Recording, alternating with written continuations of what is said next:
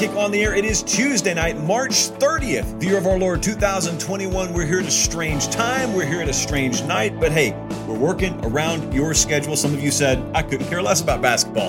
Most of you at least have a passing interest in the Elite Eight. So why get in the way? It's spring. We're flexible. We got a jam packed show either way. So let's talk some college football. We're going to talk about something that I last visited, Colin, I would say around this time back in spring of last year and that was the balance of power. We didn't do it for every conference or every division. The SEC East is fascinating, though, and it remains fascinating for a lot of the same reasons we talked about last year. So tonight, I'm going to revisit that balance of power sort of dynamic in the East. It's something that's fun. A lot of people, strangely, like to talk about it. I'm going to discuss that. We're going to give you several different nuggets and tidbits from different spring practices going on across the country. It's our Whispers and Intel Spring Edition segment. We're going to continue that I'm going to visit one of these videos that's been making the rounds about uh, Nick Saban talking at a coaches convention, I believe it was in Louisiana, and just talking about a lot of the stuff that we have, of course, well documented on this show about changing philosophy and about how hard it is to do, uh, but necessary that it is to do, even when you're on top sometimes.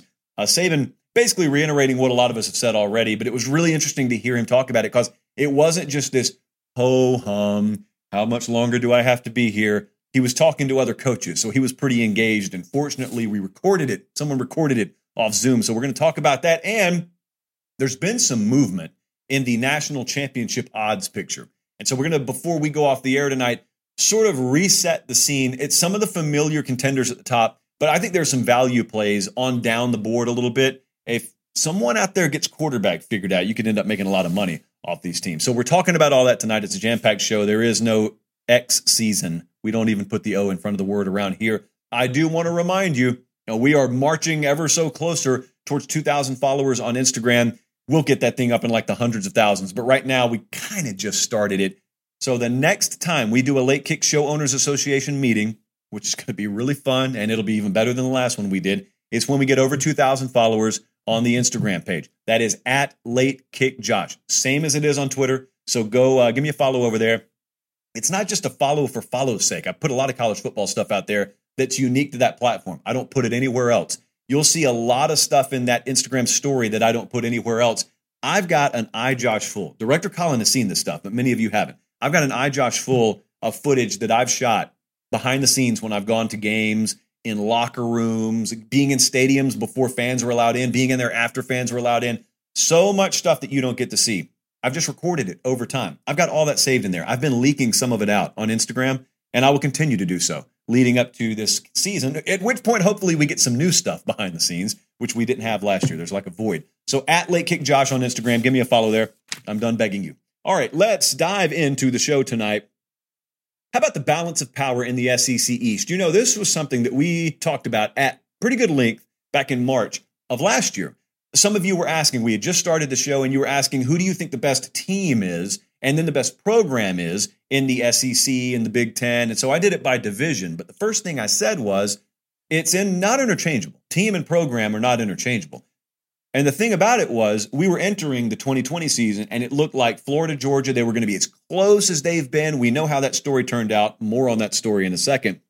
But to me, uh, doing this whole balance of power thing, it's a lot more about program than team.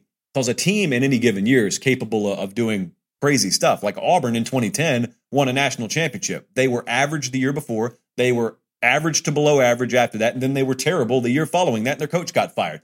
Does that mean Auburn was at any given point the best program in the SEC West? No. They happen to have the best team for one year. So I'm not saying that Florida right now correlates to Auburn. What I'm saying is in any given division, any given conference, any given year, stuff can happen. You can have the right kind of confluence of events come together.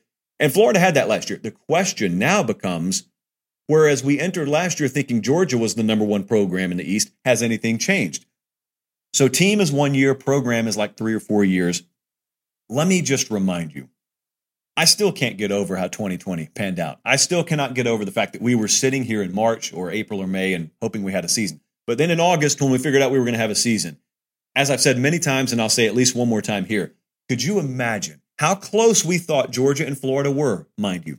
Could you imagine looking anyone in the eye and saying, let me tell you what's going to happen here? Florida, they're going to beat Georgia. Florida, they're going to win the East. Florida is going to play the eventual national champion as close as any team in America plays them all year. And they're going to have a Heisman Trophy finalist.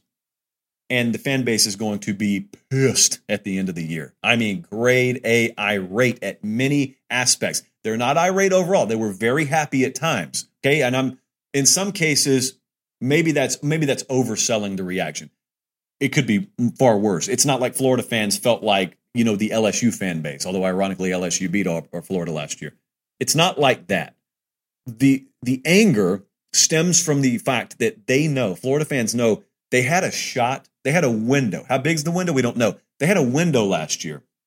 And they had a door, let's say a crack in the door. And instead of kicking it down, it's like they opened the door just enough to where they could slide through, and then they let the door shut behind them.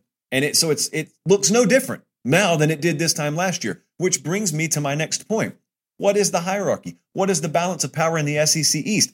I think the answer is the exact same as it was coming into last year. Is Florida improved as a program? They absolutely are. Have they pulled alongside Georgia as a program? I don't think they have. They certainly pulled, certainly have not pulled ahead of them as a program.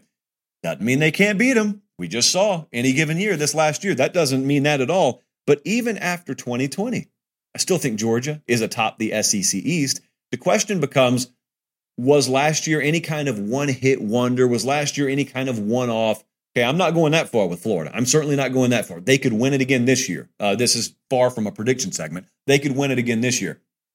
But when you look at the critical factors, I don't think anyone, at least at this desk right now, which is the desk of one, is ready to say Florida has overtaken Georgia and anyone other than Georgia is atop the SEC East. It's a clear 1 2. I'll grant you that.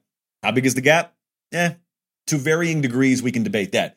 But you know what? That's not where it's most interesting to me. Where it's most interesting to me is in the, the B tier, kind of the tier two of the SEC East. So you got Georgia and you got Florida Tennessee, a lot of question marks, mainly NCAA related. Vanderbilt's hitting the reset button, but there are three other programs over here. One of them, South Carolina, brand new coach and Shane Beamer. One of them is Kentucky, where Mark Stoops, even though he's been there for like, it seems like forever, they're injecting a lot of new into their program. And then also, Colin, did I, what, what, what coach did I just say with Kentucky? Did I just, you know what? We were doing basketball earlier. So there's a chance I said Mark Few.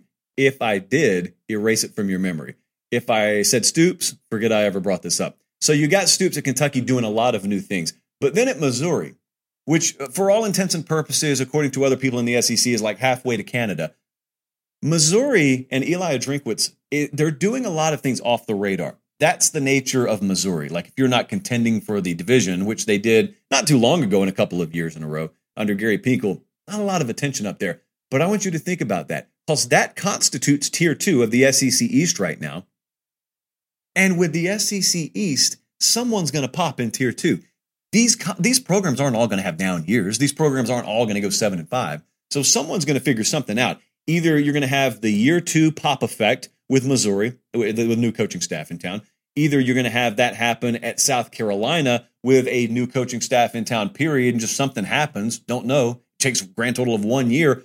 Or you could have a fresh infusion of new ideas offensively at Kentucky that bears a lot of fruit. I think the tier two, the second level of the SEC East, for my money, may be one of the most fun subplots of college football to watch, not just in the conference of the SEC, but overall nationally in this upcoming year. Really fun to watch. And listen, I'm not saying Gonzaga basketball is bad. I'm just saying they don't have a place in a conversation about the SEC East. Spring Intel. We do a bunch of whispers and intel, basically everything that we hear, a network of team sites there to provide us info. And we do this all throughout spring and especially during fall camp. We like to do this segment a lot. And so I just want to kind of whip around the country. There's no real order to this. I wanted to start with some of the early feedback that we're hearing about true freshman quarterbacks. This is exciting. It's a quarterback driven league. Uh, it hasn't always been, but it certainly is now and moving forward. And so I'm looking at whichever league we want to talk about, whether it's the ACC or whether it's the SEC, and it's really a quarterback driven sport. But there are two names popping up right now. One of them is Drake Maye, incoming freshman at North Carolina. Another is Garrett Nussmeier, incoming freshman at LSU. These are two names that are interesting because neither of these guys are being pressed into early action. Both of them probably would be capable at a school smaller in stature or thinner roster wise in stature they probably would be capable of starting. So here's what's interesting.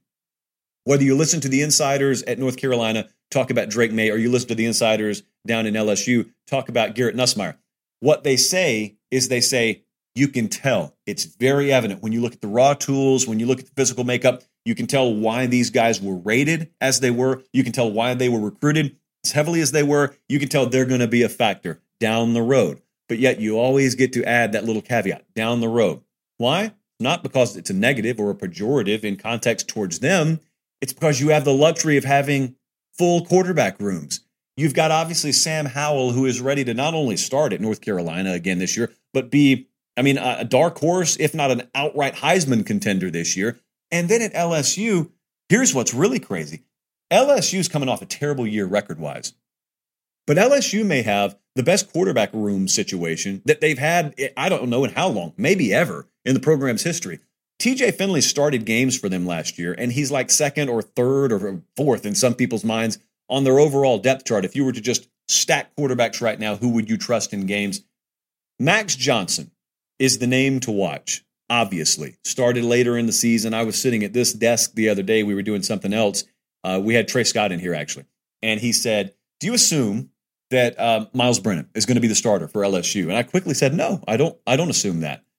It's because I don't. It wasn't reactionary. I, have already talked about that, obviously, on this show. But I've spoken with some of my LSU brethren who, uh, well, number one, you believe I've turned on the program because I was mildly critical of Ed Orgeron. Not the case. Uh, but secondly, I've spoken to some of you, and you, some of you do consider Myles Brennan to be the favorite as long as he's healthy. Now, here's here's the difference. Some of you assume that because you think he's better. Others of you assume that because you think Orgeron thinks he's better and he's going to stick with his guy. Either of those may be true. What I'm telling you is, I don't think this is decided, even close to decided. I think Max Johnson, according to, again, the people close to the program, easily looks the best that he's ever looked. That's to be understood and to be expected because he got some starting action under his belt last year. So I would keep a very close eye on both of those quarterback rooms because number one, you have legit out front talent ready to start this year. And then number two, they're starting to develop levels of talent to where Drake Maye, hey, he's the guy down the road for North Carolina, or you know Max Johnson or Garrett Nussmeier, for example. Maybe not now for Nussmeier, but down the road, he's the guy. That's how you build a sustained championship caliber program and not just sort of a flash in the pan. Hey, remember that one year we contended? That's not what they're building at those two places. At Clemson, with a Z or with an S, you know, some of us struggle more than others with this. It's the perception versus the reality deal.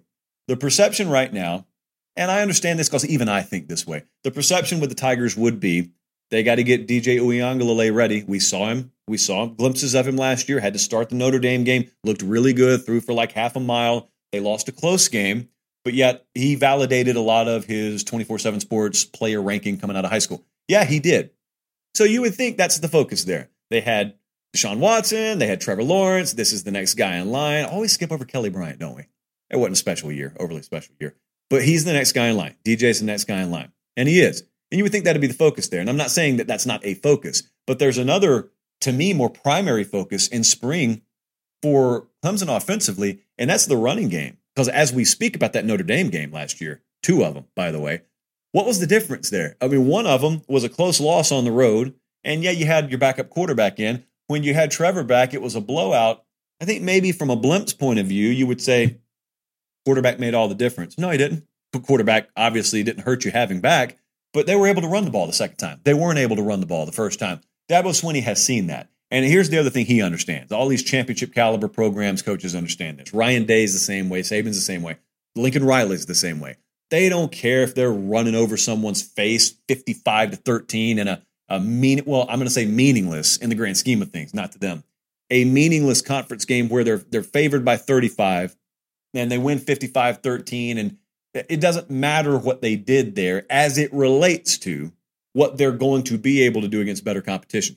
Dabo Swinney looked at his run game grind to a halt at their worst moments last year, and he understands there's probably some direct correlation there. And so I've listened to some of the reports out of Clemson, talked to one person. I don't have a huge network at Clemson, but that's what they've talked about. This huge focus, this premium being placed on developing that run game and getting it back to the caliber it needs to be to complement the other aspects, developing talent at the receiver position. Obviously, uh, having DJ Uiagalelei emerge as the guy that you need him to emerge as. Speaking of the quarterback position, and speaking of developing, there's sort of a uh, backup to move ahead sort of situation unfolding on the plains at Auburn. Bo Nix is the now third year quarterback at Auburn. Normally, that's a really good thing. But right now, not so much. So Bo Nix has underachieved to me relative to his potential so far there. A million different reasons. Some of them are on his shoulders, some of them not so much, tied to the former staff. And we've talked about that. What we haven't talked about as much, because spring ball just started, is how much this new staff can get done. So Brian Harsin's the new head coach at Auburn. Mike Bobo, you may or may not know, is the new offensive coordinator there. Here's the way it was explained to me. The way it was explained to me, and this kind of ties into what we've already talked about from Auburn. If you have ever tried to tie your shoes and then you look down, and especially if you're in a hurry and you look down and you realize there's a knot, what do you have to do? You can't just tie the shoes. You got to untie the knot before you can ever tie the shoes. And it sucks, but it's part of the process. That is Auburn football right now. That is the task that Brian Harsin and Mike Bobo have on their plate as developers of the quarterback position, as installers of a new offense. They can't go anywhere until they get quarterback figured out. And what they've learned, and it's not a surprise to anyone who's watched Bo Nix, is there's a lot of untying of knots to be done before you even start day one of install and day one of development of him doing things your way. They got to untie the knot. It's unfortunate, but that's why they know they don't have a rep or a practice or a day that they can waste over there because you don't get grace periods. When you get paid the way you get paid in major college football, no one wants to give you a grace period.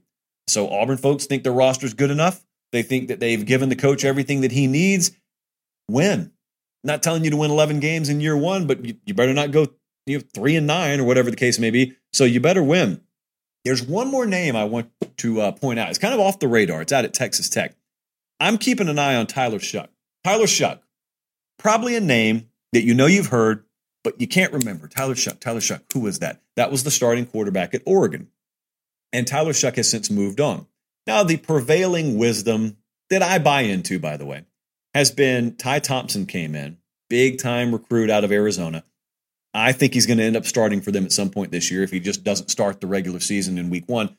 And because of that, you know, talent cream rises. Tyler Shough was able to see that, so he moved on. Maybe that's true, but I think what what is tied to that, if you believe that, is the notion that oh, we'll probably never hear much from him again. In two years, you'll look up and say, where'd Tyler Shough end up going to? And then you Google his name, and he's at some FCS program, and now he's selling insurance somewhere. That's probably how you think his career is going to go. I'm not so sure about that. So Matt Wells is the head coach at Texas Tech. Sonny Cumbie is the offensive coordinator. They believe they've got a perfect fit there. And it, I want to note, there were a lot of options for Tyler Shough. When he decided to transfer, you've got a game proven starter at the Power Five level, by the way, on a team that won the Pac 12 championship, and he decides to enter his name into the portal. He had a lot of suitors. He had a lot of, I've, I've heard him say as many as 20 to 30 programs that came after him. So he had options, and he chose Texas Tech. And I think part of it was the realization from that coaching staff that whatever they want to do offensively, Tyler Shough is a really, really good fit for this. So don't be surprised if this is one of those situations that sort of flies in the face of the conventional wisdom. And it could be one of those deals where Oregon ends up better for it and Tyler Shough ends up better for it, which of course is the way you want all those dynamics to play out. All right, we move on. Let's let's just close the book on spring intel and let's open the book on philosophy, football philosophy, because otherwise it would fly over everyone's head, myself included. I wanted to talk a couple of minutes about Nick Saban here with some great audio from this past week. I mean, great. Anytime you get to see a coach talking to other coaches, which you normally don't get access to unless you go to a clinic or you hack into someone's Zoom, it's it's fascinating. And this will be no different. We're going to play the video in a couple of minutes. But let me just ask you a question. Let me frame it here. What would you do if you were a salesman or a saleswoman and your record in sales was consistently among the best in the company. Huge company, and you're either right at the top or near the top every single year. What would you do if you were like a runner? If you were a person who entered themselves in a bunch of those marathons and you were consistently placing right there near the top?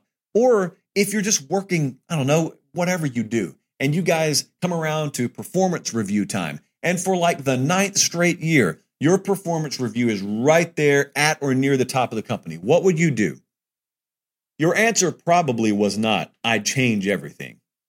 This is what really cements Nick Saban's legacy to me. I've spoken about this many times. I've spoken to him about it on this show before.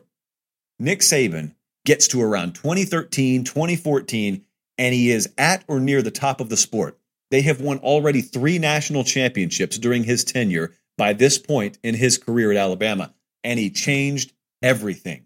They didn't have to have a five loss season to do it. Uh, they didn't have to have crippling setbacks. They didn't have to fall out of the top 10 in recruiting. He changed everything while he was on top.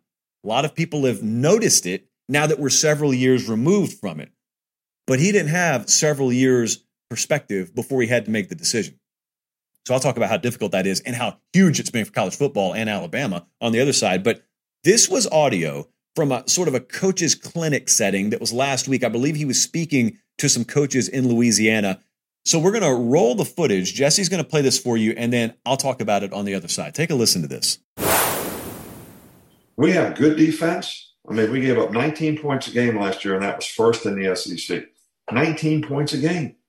That's six points above our what we think is average, which is giving up 13 points a game. And it's first in the SEC. So the game is different now. People score fast. The the the the the whole idea, like I grew up with the idea that you play good defense, you run the ball, you control vertical field position on special teams, and you're going to win. Whoever rushes the ball the most for the most yards is going to win the game. You're not going to win anything now doing that.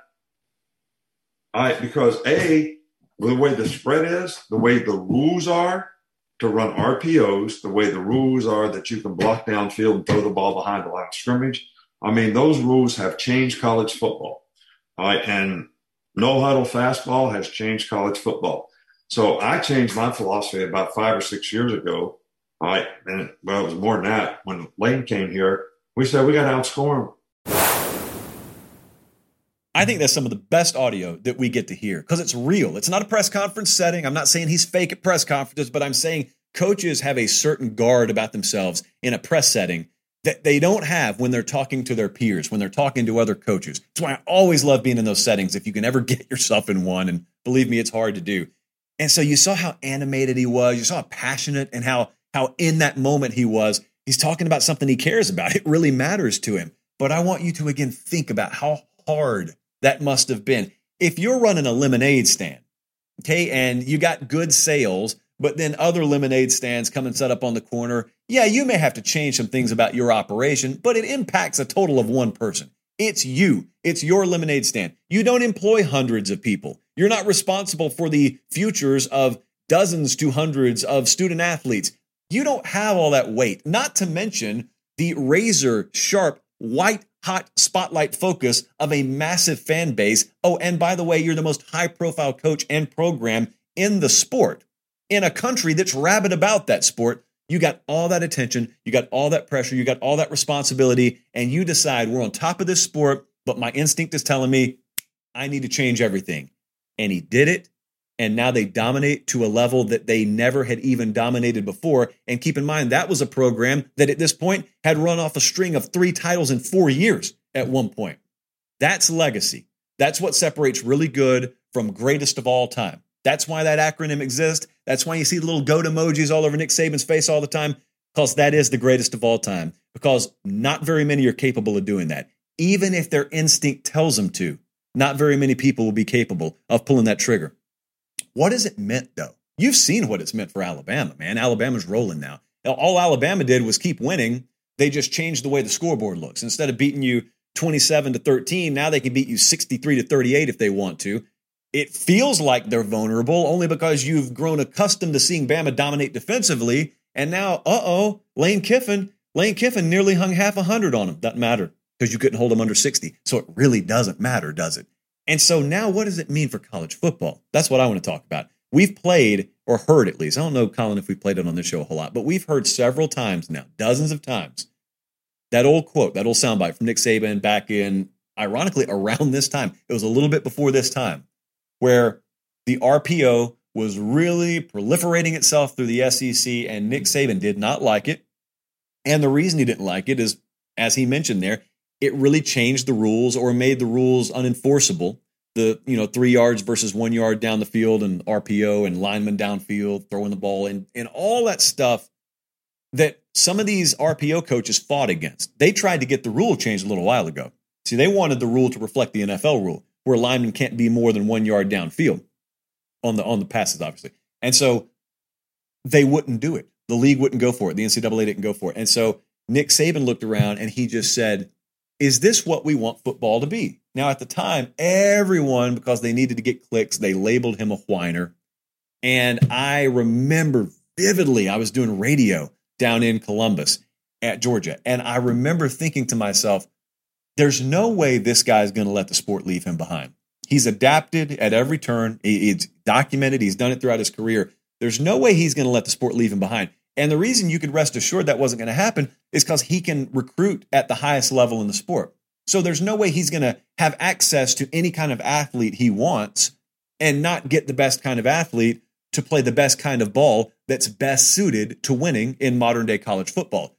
So, what he was doing there, basically, as it turns out, was serving a warning to the rest of college football that college football should have listened to. Because, to be honest, back in the day, you had a shot. You had a much better shot to me at beating Alabama. Alabama was built like a bowling ball, essentially. Nick Saban did not want to put all of the focus of his entire team on the quarterback position, kind of like it is now. And the reason is because he thought he could build such a physically superior roster that I, I will just build a machine that leans on you for four quarters and we will disassemble you. We'll kind of crush you. We'll suffocate you. But it won't be, you know, it won't be like it looks now because we won't have that kind of dynamic quarterback play. Well, then as the sport started to change, Nick Saban looked and he was never incapable of doing that. What folks were doing in the Big 12, for example, Alabama was never incapable of doing that. They were unwilling to do that because they had access to a bunch of 300 pound defensive linemen who could also run sideline to sideline. Why in the world would you voluntarily play that style of ball, which, by the way, was not winning a bunch of national championships? He wanted to play the style that was winning championships. But when the sport started to change, he looked around and said, We're fully capable of doing that, whether you realize it or not. We're, it's not a great mystery what you guys are doing. I mean, you got Mike Leach wandering around out there at Texas Tech with a playbook about the size of my driver's license in his hand. You can't possibly think that this is too complex for us to figure out. I can figure it out. Do you want me to run my football program that way?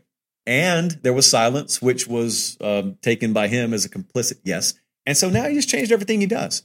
And so now, whereas you used to be able to, if you could, if you could turn Alabama over a couple times, they did not have the dynamic quarterback play that it takes to come back in games like they have had to done against Georgia, for instance, in a national championship game. They didn't used to have that. Well, they got it now because they changed their entire recruiting philosophy. They changed their critical factors they look for at the skill positions. They put a premium on a different kind of receiver. You notice they don't have many six four receivers walk through the door anymore. You notice how they all look like Jaylen Waddle or DeVonta Smith or Henry Ruggs or Jerry Jeudy. Like all of those guys, you give or take 20 pounds, you give or take one or two inches in height and weight. They're all the same. They prioritize speed and space. That's all they prioritize. They don't care if you can win a jump ball because they don't really have many of them. They can outrun you. They just recruit a bunch of racehorses instead a bunch of instead of a bunch of really really tall superior athletes. That's how they do it now. And so that's what they wanted the game to be, I guess. But now as it relates to the sport moving forward, now you wonder how do you get an edge on them? Because everyone's looking for an angle. Everyone's gunning for them. They've been gunning for them for like a decade. So now how do you get an edge on them? The answer is I don't know. Because the last remaining edge that I thought you could get is taking advantage of the fact that they don't have a dynamic offense. Well, they've got one now. So now what do you do? But here's the other thing as we move on here. The other thing that it screams to anyone in that organization is um, this guy really practices what he preaches. So I guarantee you, He's always talking about doing your job, doing your job, doing your job. And he's always telling someone, your performance review and my attitude towards you will be solely based on whether you're doing everything in your job responsibilities that it takes for us to win. That's how I'm going to grade you. It doesn't matter if you like what I ask you to do. You need to trust that what I'm asking you to do is for the betterment of this organization.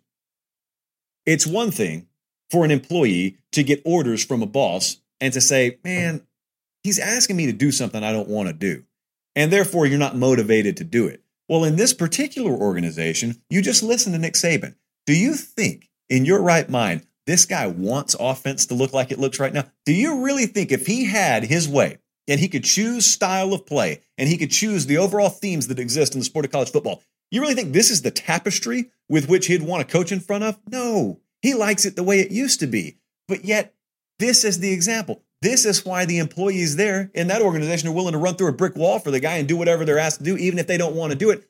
He himself is doing something he really doesn't want to do. And so, if the leader of the organization is willing to do something he doesn't really feel like doing for the sake of the betterment of the program or the organization, then how in the world are you supposed to be any different? That's the beauty. That's legacy. That's why that's the best. Before we wrap up tonight, I wanted to update you on some national championship odds. So, Brad Crawford, who does a lot of work on our national desk at 247sports.com, he does a really good job of following this stuff and following the ebbs and flows of the national championship odds race. So, our friends at William Hill, for example, and a number of the other sports books out there, they'll offer futures bets, which essentially just means if you woke up this morning and you said, you know what, I think that Texas A&M is going to win the national championship this year. There's a place for you to bet that. And by the way, if you're right about that, you can make yourself a lot of money because right now what are they? Uh, 2,500 to 1, plus 20, excuse me, plus 2,500 juice. Therefore, not quite 2,500 to 1. Uh, plus 2,500 juice on Texas A&M, which means if you bet 100 bucks on the Aggies to win the national title, you would win yourself $2,500 back if they indeed won it. But I wanted to go down this list, and we'll have obviously graphical representation uh, if you want to look at this. But it's a usual suspects lineup at the top. Alabama is sitting at plus 300 right now. They are the odds on favorite to win the national championship this upcoming year. All these numbers mean, by the way, is this would be the return if you bet $100. So, Alabama, you bet $100 on them. If they win the title, you'd win $300. Uh, friends, that is that is not a lot, especially when we're talking about essentially betting Bama against the entire field in March. So, uh, I want to lay off that tide bet right now. Let's just wait and see what happens. Clemson, Ohio State, and Oklahoma all have better odds. That's the term I'm going to use better odds now than they did the last time Brad put this thing out. Clemson right now sitting at plus 350, which means they're the second overall odds on favorite right now. A lot of believers, obviously, in the return to dominance, not just prominence, but dominance with Clemson's offense and Clemson's team. Buckeyes plus 500. Oklahoma's at plus 700. Now, this is not a surprise. Again, the lineup of these teams is not a surprise. Do you see any value before we extend into the second tier of teams? Because I got to be honest with you. Bama's always going to be there. In fact, all these teams are there every year now. This is Oklahoma's best shot by a mile to win a national championship this year. They've got some competition in conference like Iowa State. We're going to talk about them in a second. Iowa State is is well within the top 10 to top 15 range of odds on favorite in their own right. Uh, Texas plus 5,000, not quite. But think about Oklahoma. Oklahoma, when you when you get to those old proverbial boxes that you want to check, as to whether a team's going to be capable of winning a title. Quarterback, you figure, is going to be there. Roster is there. Coaching staff is there. They obviously have got a manageable schedule. So Oklahoma sitting at plus 700. Easily the best defensive lineup I think that they will have trotted out there. Easily the most balanced talent team that uh, Lincoln Riley will have had. Oklahoma's got some good value here, I think, at plus 700. But then I wanted to go to the second tier because this is where it gets fun. This is kind of the darts at the board um, territory because remember, this is not to make the playoff. This is not to make the title game. This is to win the title game. And as Notre Dame, for example, has shown us, there's a huge difference between being able to make the title or make the playoff and win the title game. So right now, Georgia, even with the George Pickens injury, uh, they are still fifth overall. They're at plus 800. That just goes to show you there's a lot of value on overall talent on a roster, and JT Daniels is there too. But then there are some other notable teams. The next two teams here, I think we need to circle. I'm going to come back to them. Texas A&M's plus 2500, LSU is plus 3500. Now Florida was next in line at plus 4000. But I want to pause after I have a hiccup there. I want to pause and I want to talk about the Aggies and the Tigers there. Because out of all the remaining teams, I think those are the two to circle. Because out of all of these remaining teams, when we consider what we need to win a title, we need we need a good we a good enough roster. Okay, and both of these teams have a good enough roster, but we got to have really good quarterback play. We have seen we have to have that to win a title. We have no clue who's even going to start at quarterback for either of those programs. Texas A&M, we think it's going to be Haynes King at LSU. You say Myles Brennan, I say Max Johnson. But here's what could happen. Okay, we're betting based on theory at this point if we're betting these teams. What could happen? The ceiling, in other words. What is the max potential? The max potential at quarterback for these two teams could be good enough to make a run in the national title. It also could be 8 and 4. Okay, so there is no guarantee. That's why you're taking these bigger odds. But at A&M, the ceiling there is going to be championship caliber quarterback play. At LSU, it's going to be two. Whereas Florida being at plus 4,000, I don't think the ceiling there this year will be championship caliber quarterback play. Hope for Emory Jones' sake, I'm wrong. I just don't think that. And then when you start going down the list, Miami and Notre Dame, Iowa State, Penn State, they're all plus 4,000. It's the same deal. They're all kind of comparable when it comes to roster composition. These are all good rosters, good to great rosters. There is no quarterback on any of these campuses right now that's probably going to be good enough to develop into a 2021 at least championship caliber quarterback uh, or at least capable of leading a team there. And then Texas is at plus 5,000. Um, you know, ironically, I think Texas and Casey Thompson, if he was the guy, Casey Thompson, for all we know, could fit a lot more within the realm of A&M and LSU in terms of ceiling, overall ceiling, overall potential, granted with a whole lot of unknown than some of these other schools do. So those are your updated championship odds. Obviously, very little skill in talking about this, even as spring ball has yet to wrap up. This is the kind of stuff that we'll circle back around to towards media days. And then as we get to right before we open fall camp, now this is something that would be on our content calendar. But right now, I just wanted to toss that out there so that if any of you want to make a prediction in the comment section, you're on record for it. And then you can go back and you can screenshot it and you can say, I told you on March 30th or thereabouts in the year of our Lord 2021 who would be hoisting that trophy. All right, good show here. Very good show. And we got some basketball coming up. So appreciate all of you for watching. Remember at Late Kick Josh on Instagram. Get us to 2000 and we will get you the next Late Kick Show Owners Association meeting. Uh, having fun every showdown is another show closer to college football 2021. So, for Director Emeritus Colin and for our entire crew with Jesse and company in Connecticut, I'm Josh Pate. Thanks so much for watching. Have a great rest of your evening, and God bless.